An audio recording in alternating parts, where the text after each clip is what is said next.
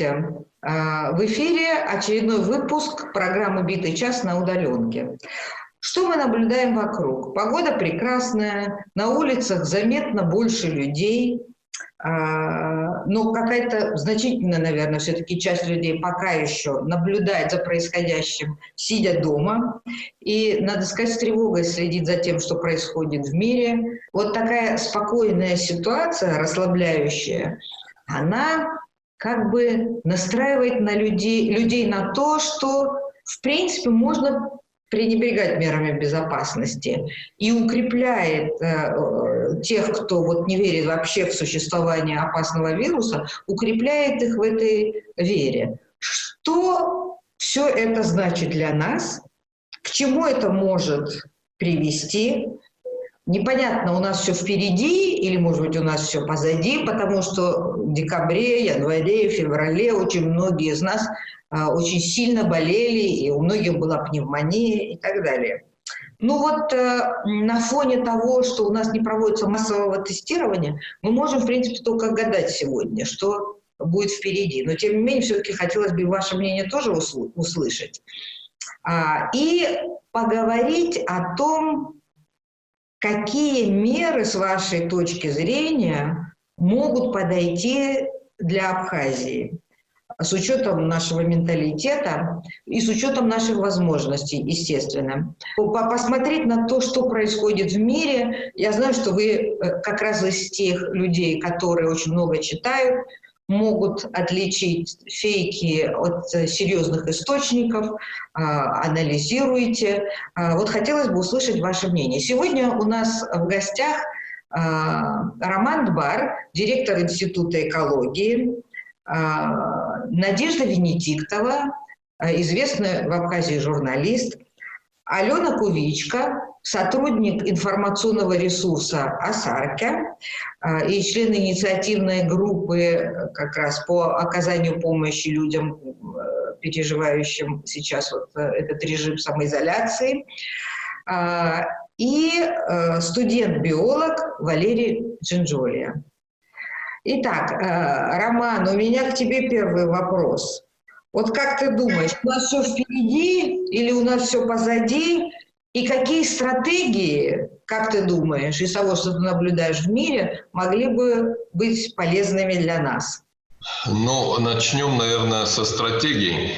Э, сегодня уже есть возможность э, проанализировать мировой опыт э, и увидеть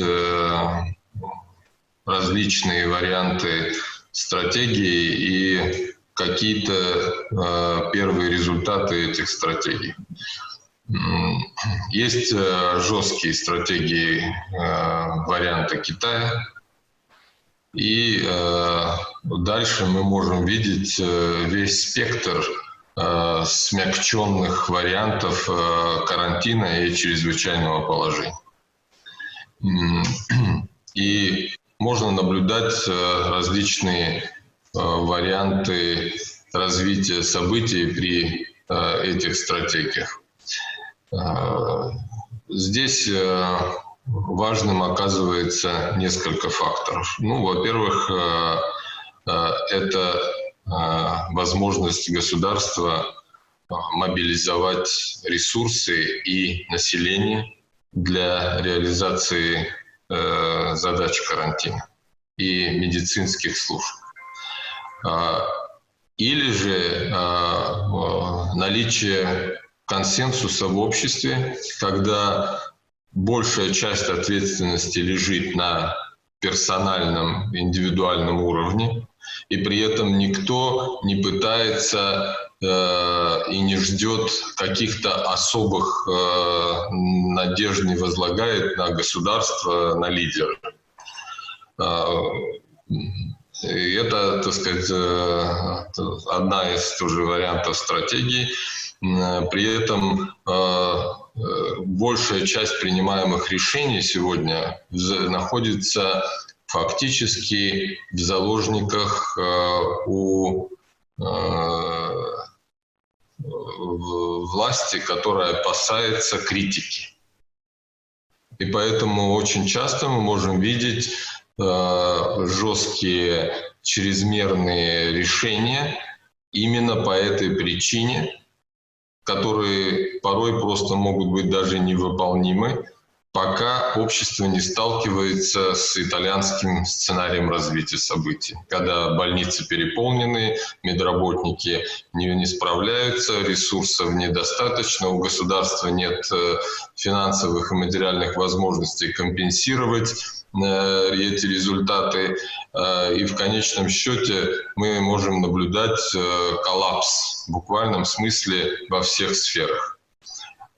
И поэтому при выборе стратегии, конечно, в первую очередь нужно смотреть на то, в каком состоянии находится само общество. И готово ли оно брать на себя эти ответственности за последствия, которые наступают, или они будут обвинять э, свои власти, э, включая очень удобные для оппозиции в подобной ситуации возможность критики и, так сказать, решения своих задач в в сложившихся обстоятельствах.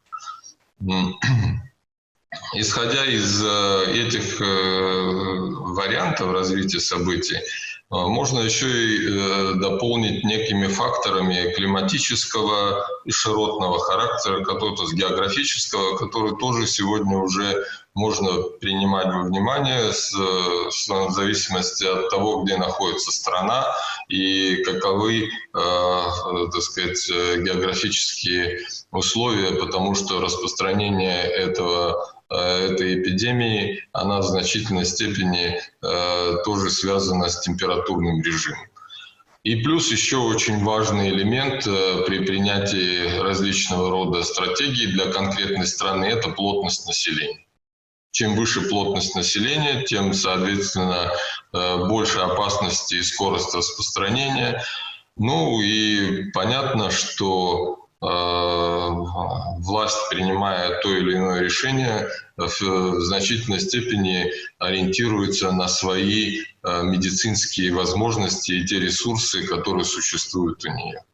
Ну, есть... мне кажется, можно я тут вот еще один вопрос задам? Э, учитывая наши скромные медицинские возможности и вообще наличие, э, достаточное наличие кадров, э, а тем более обученных работать вот в, в условиях такой вот эпидемии, а, и учитывая нек- некоторые проблемы с самодисциплиной, какой пример как бы, мог бы нам подойти? В том случае логика подсказывает, если нет таких возможностей в системе здравоохранения, тогда надо делать ставку на дисциплину. У нас как бы непонятно, на что мы делаем ставку. Ну, э, во-первых, я могу сказать, что даже те небольшие ресурсы, которые существуют э, в республике, они фактически э, правильно распределены. То есть э, э, надо сказать, что, например, эм, как и в России, так и у нас существуют остаточные представления об организации работ и действий протоколов или инструкций в условиях эпидемии. В советское время это было очень хорошо отработано, и, по сути дела, мы являемся наследниками этих представлений. Хотя у нас не те ресурсы, которые были в советское время, но э, внутренняя инерция наработанных тех конструкций, она до сих пор осталась. И поэтому э, надо сказать, что в, в принципе то, что было сделано, оно сделано было правильно. Выделена отдельная больница, значит, э, сменные составы медицинских работников, э, то есть э, подходы абсолютно понятные. С другой стороны, возникает другая проблема. Значит, введение жесткого карантина – значит, которые э, с, со штрафными санкциями, ограничениями на дорогах и так далее, оно предполагает возможность компенсации государством потерь, которые несут люди в условиях такого жесткого карантина. У государства нет таких ресурсов.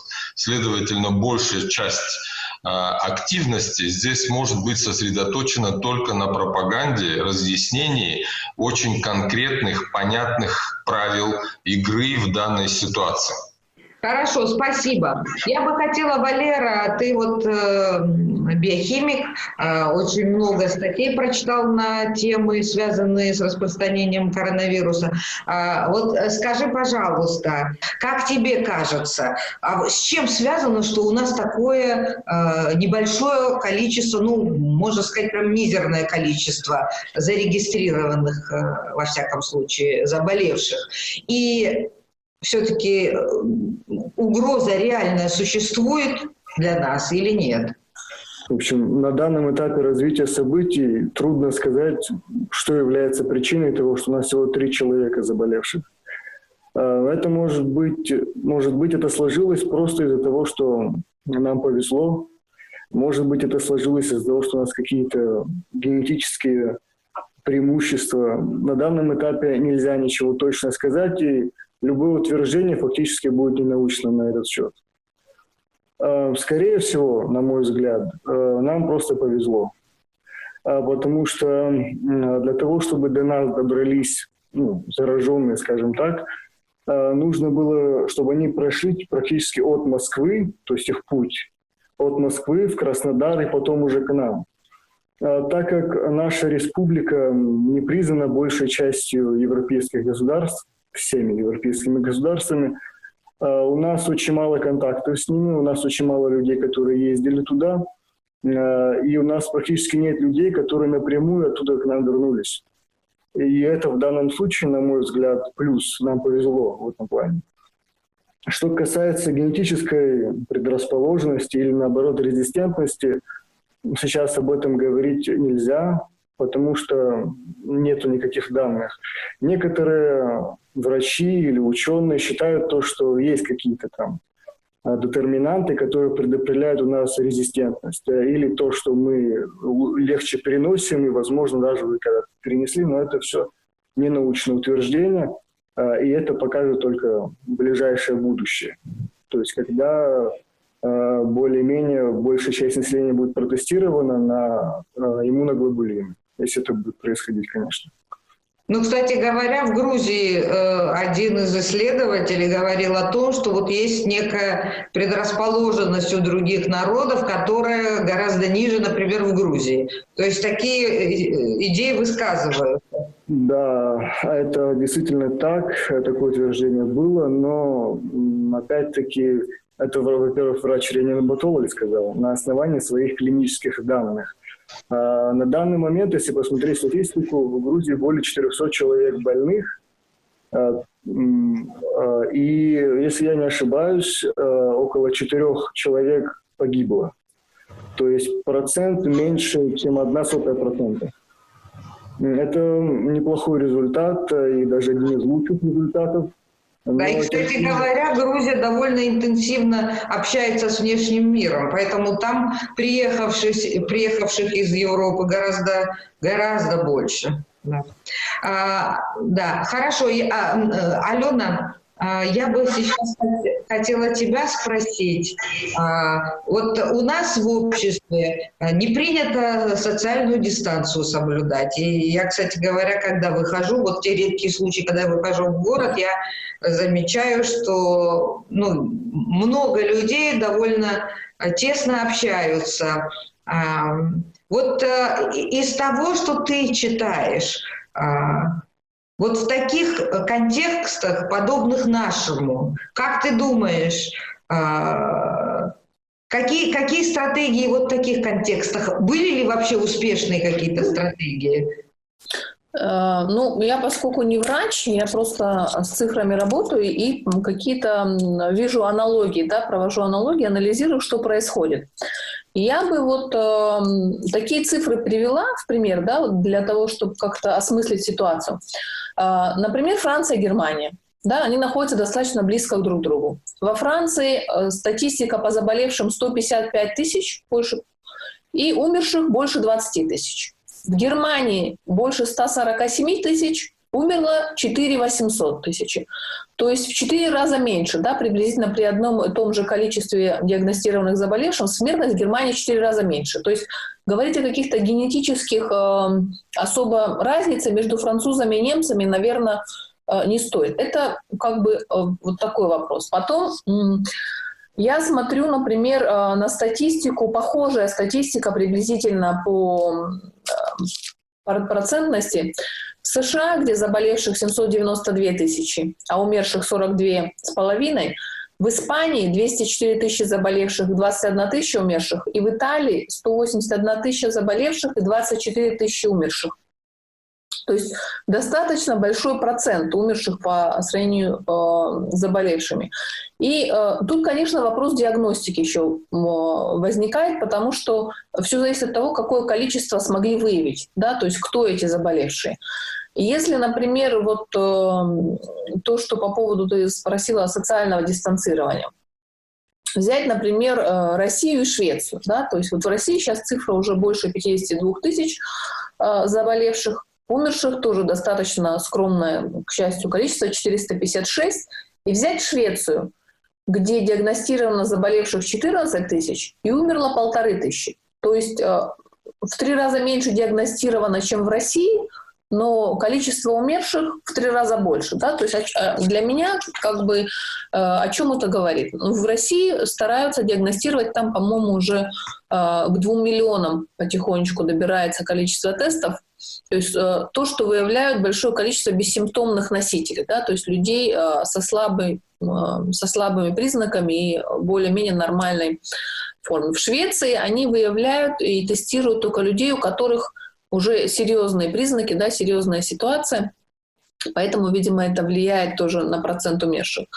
А, и Швеция, а, как бы если взять Швецию и Россию, и, например, а, Чехию, да, где тоже очень маленький процент заболевших и маленький процент умерших, стратегия, конечно, была совершенно разная да, то есть по социальному дистанцированию.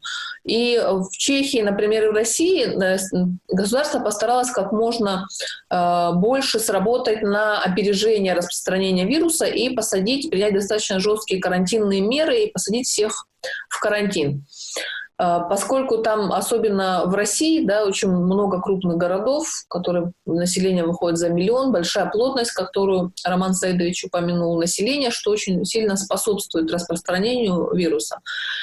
Ну, э, мне кажется, результаты свои дает, да, то, что видно. В Чехии, например, всего 6, ну, чуть меньше 7 тысяч заболевших и 196 умерших. То есть они уже месяц сидят в карантине, да, в России третья неделя пошла. Население в Чехии и в Швеции приблизительно одинаковое, да, то есть около, чуть больше 10 миллионов, но они принимали совершенно разные меры. Да, чехи капитально, очень жестко ушли на карантин, изолировались, очень сознательно отсидели месяц. Шведы не вводили таких жестких мер, то есть у них изначально в культуре, в ментальности есть вот этот элемент социального дистанцирования. Даже на остановке ты не увидишь рядом стоящих людей, то есть они минимум в метре друг от друга, в очереди, в остановке. В любое время шведское население придерживается таких э, негласных правил. И э, шведы не вводили карантин, и в то же время они не тестировали э, слабо заболевших людей. Но статистика у них такая. У шведов 14 1700 э, заболевших и полторы тысячи умерших, а у чехов 7 тысяч заболевших и 196 умерших. То есть приблизительно в два раза меньше заболевших у чехов, но зато умерших в 8 раз меньше. Да, то есть вот о чем это говорит, когда карантинные меры, то есть приблизительно, как они сработали. Это, конечно, какие-то другие факторы еще есть, но это вот в том числе один из примеров, как это работает. Надя, у меня к тебе вопрос. Э, как ты считаешь, э, ну, мне кажется, у нас все-таки меры достаточно жесткие были введены, но какая-то часть их соблюдает, но ведь есть и те, кто, ее не, кто эти меры не соблюдают. А, и нет такого жесткого преследования, нет таких жестких санкций, хотя они формально как бы о них объявили, но они не применяются. В итоге а, мы видим, с одной стороны, ситуацию, когда у нас очень мало выявленных, но не потому, что у нас тестирование повсеместное проводится. Правильно, мы же можем это сказать. А, но все-таки мало у нас выявленных. А, у нас есть определенная количество людей пожилых, которые умерло за это время, и те, кто находится в соцсетях, там есть специальная страница, где есть оповещение. А, никто не комментирует цифры. Это обычные цифры. Это всегда у нас так. Или несколько больше сейчас умирают. От чего умирают эти люди? Выборочно хотя бы членов семей никто не проверяет и так далее. Вот в этой ситуации, когда не соблюдаются меры, когда э, посыл такой, что у нас всего трое заболевших, э, постепенно, видимо, меры будут еще ослабляться, потому что есть уже рынок, заработает три раза в неделю, люди выходят на работу. Я сегодня выезжала э, тоже по... Мне надо было значит, в аптеку съездить. Я выезжала, я видела, что открыты даже некоторые промтоварные магазины, магазины одежды открылись, хотя, мне кажется, они не должны быть по тем, согласно тем регуляциям, которые введены. А в итоге, можно ли у нас рассчитывать на то, что вот эта самоизоляция продлится еще какое-то время, когда, по крайней мере, у соседей будет активная такая динамика идти на спад? Ну, я думаю, что э, нам придется учитывать то, что довольно значительная часть нашего населения находится в отчаянном положении. Как раз сегодня утром мне звонили люди, которым нечего есть. Это люди работоспособные, это не пенсионеры, им нечем кормить детей и так далее. То есть у нас должна быть э, такая очень изощренная политика. То есть э, у нас много людей, не имеют финансовой подушки безопасности. И я не думаю, что гуманитарные организации, даже с этой организованной помощью со стороны бизнесменов, способны всех накормить. Мне кажется, мы должны разработать, в том числе с помощью там, общественных организаций, э, такую утонченную самоизоляцию. У нас очень низкая плотность населения. Это колоссальный плюс. Поэтому мы должны все понимать, что если мы выходим на работающий рынок, мы должны быть и желательно в перчатках. То есть, если мы сможем вот строго выдержать вот это вот и социальное дистанцирование, и самоизоляцию, то мы вполне, мне кажется, могли бы позволить какой-то части населения работать, чтобы заработать на кусок хлеба для себя и своих детей. Вот так жестко все изолировать и не помогать населению, как это у нас происходит на государственном уровне, это тоже не вариант. Ну, вчера же был уже митинг в Северной Осетии, когда там требовали вообще сказать, что никакого коронавируса нет и всякое прочее. Значит, мы должны пройти по острию бритвы, но для этого должна быть еще более такая эффективная пропаганда о мерах индивидуальной защиты. И сказать, что если вы хотите работать, Будьте любезны в масках. Вы хотите покупать? Будьте любезны в масках. У нас есть магазины, которые э, выдвинули двери и дезинфицируют. Вот надо пропагандировать эти магазины, чтобы все остальные следовали их примеру. И люди стоят на улице там на расстоянии полтора метра. Пока мы вот это все не организуем, мы, конечно, будем иметь более высокие шансы не надо думать, что мы вот сейчас это... Потом у нас есть вторая проблема. Если мы все это выдержим и выйдем к лету на открытие и снятие самоизоляции, к нам хлынут отдыхающие, а мы не наработали коллективный иммунитет, поскольку мы не болели, то мы можем получить даже летом очень сильную вторую волну. В общем, все это надо продумать как хорошо коллективным разумом и выработать очень утонченную такую методику. Да. Спасибо. Вот вы говорите, мы не врачи, э, и это действительно так. Есть вещи, о которых мы можем э, говорить, ну, не как специалист, а просто как люди, читающие то, что есть э, таких более-менее надежных источниках. Но хотелось бы услышать от специалистов немножко больше, чем они нам рассказывают. А, хотелось бы услышать, ну сейчас вот у нас в четверг буквально уже инаугурация состоится. И первое, мне кажется, что мы хотели бы услышать, э, это то, каков план дальнейший по борьбе с угрозой распространения коронавируса и созданием условий, когда люди смогут зарабатывать на жизнь и кормить свои семьи. Я с тобой совершенно согласна. Например, соблюдать э, э дистанцию. Вот э, я вчера увидела фотографию в Израиле, огромный многотысячный митинг прошел, э, там протестуют против мер, которые ну, недостаточных, как считают люди, а, которые, э, так сказать, Натаняху ввел. Люди стояли на митинге на расстоянии полутора или двух метров друг от друга. Их было очень много. Вы представляете, какой уровень э, самодисциплины там?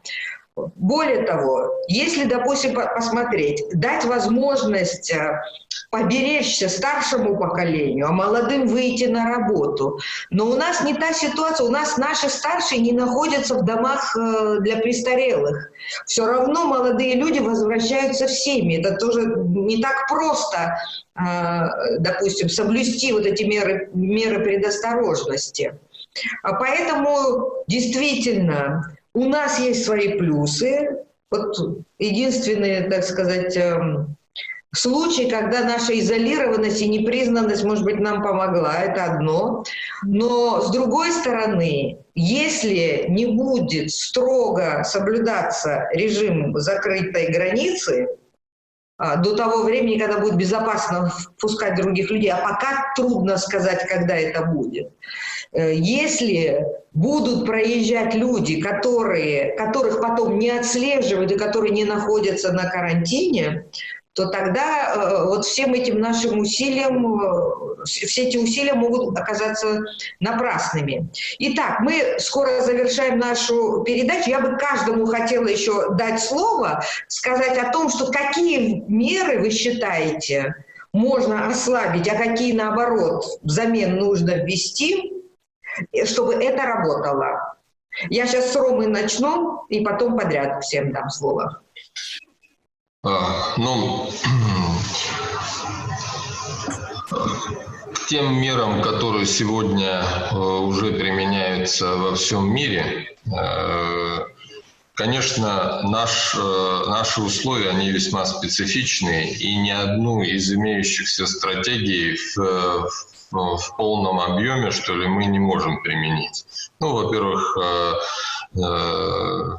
масса своих специфических черт. И наша плотность населения, и степень географической изоляции, включая и политическую, э, экономические и медицинские возможности. Э, естественно, что э, карантин для любой страны – это всегда метод снятия пика то есть фактически он не решает никакую другую задачу, кроме снижения нагрузки на медицинские учреждения. По сути дела, это растягивание пика.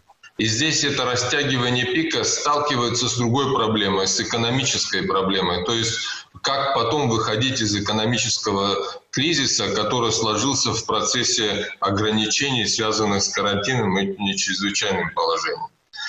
Если говорить о экономических последствиях, наша страна, э, э, конечно же, не богатая страна, но при всем при этом ее экономическое положение таково, что оно, она понесет гораздо меньше экономических последствий от э, карантина, нежели чем развитые страны. И причины этого я не буду касаться, просто они понятны.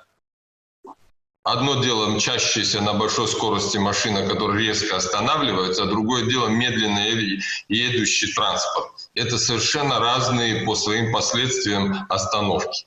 В этой ситуации самая главная задача из всех стратегий, которые мы можем применить, это максимальное ограждение старшего поколения и групп риска в принципе, она у нас не очень большая. Это не Италия со своими почти четвертью э, населения с очень пожилым, э, с пожилым, пожилого населения. У нас несколько другой момент. И плюс ко всему, уровень медицины, высокий уровень медицины в европейских странах, который поддерживает э, пожилых людей, в этой ситуации оказывается работающий против них. Это не только пожилой возраст, это большая часть людей с большим количеством хронических болезней, которые медикаментозно поддерживаются. Это хороший уровень трансплантологии. Это все сейчас становится тем, той целевой группой, по которой в первую очередь бьет коронавирус. Но то, что у нас не обследуются люди так, как обследуются пенсионеры в Германии, это еще не говорит, что у нас нет хроников. Значит, э, дело в том, что у всех есть нет практически здоровых людей, э, есть недообследованные, как известно. Но при всем при этом э, есть болезни, которые поддерживаются значит, медикаментозно долгие годы благодаря хорошему уровню медицины. И, э, и с другой стороны, средний уровень, э, средний возраст э, нашего населения, он, конечно, уступает, несмотря на то, что Абхазия страна долгожителей, он значительно уступает европейским странам. И исходя вот из этих обстоятельств, и то, что мы входим в лето, это тоже позитивный аспект, потому что э, в любом случае э, хороший уровень солнечной радиации, ультрафиолет, тепло, это все работает против эпидемии. Исходя из этих обстоятельств, конечно, в первую очередь нужно менять поведенческие вещи, связанные с той же социальной дистанцией, обниманием, целованием, лобзанием и значит, организацией крупномасштабных э, собраний. Но надо сказать, что люди быстро достаточно отреагировали. То есть, э, значит, э, сегодня практически я не слышал о каких-либо крупных застольях вообще. То есть э, люди прекрасно понимают, и эту, э, это направление нужно поддерживать, э, достоверно объясняя, каким образом происходит заражение, не превращая это в мифологизированные какие-то вещи. Социальные да, кстати говоря, я думаю, что, наверное, такие культурологические исследования потом можно будет провести, как пандемия повлияла на, так сказать, поведение. Я, я вам могу сказать, что, например, в дореволюционной Абхазии, которая известна была как курорт, куда приезжали многие больные туберкулезом, было создано общество неподавания руки. Это, это было такое известное общество того времени. Собственно говоря, значит, э, многие вещи, связанные с э, не, не характерными для нашего общества там, объятиями и поцелуями, значит, в том виде, в каком мы привыкли это видеть, по всей видимости, от них нужно отказываться, и это как раз э, те поведенческие реакции, которые направлены в позитивное русло. Да. Социальные дистанции – Значит, э, э, гигиена, э, организация э, изоляции старших возрастных групп и групп риска э, в больших семьях. Эти все вещи, они могут иметь очень позитивные э, э результаты, если мы будем следовать им. Спасибо.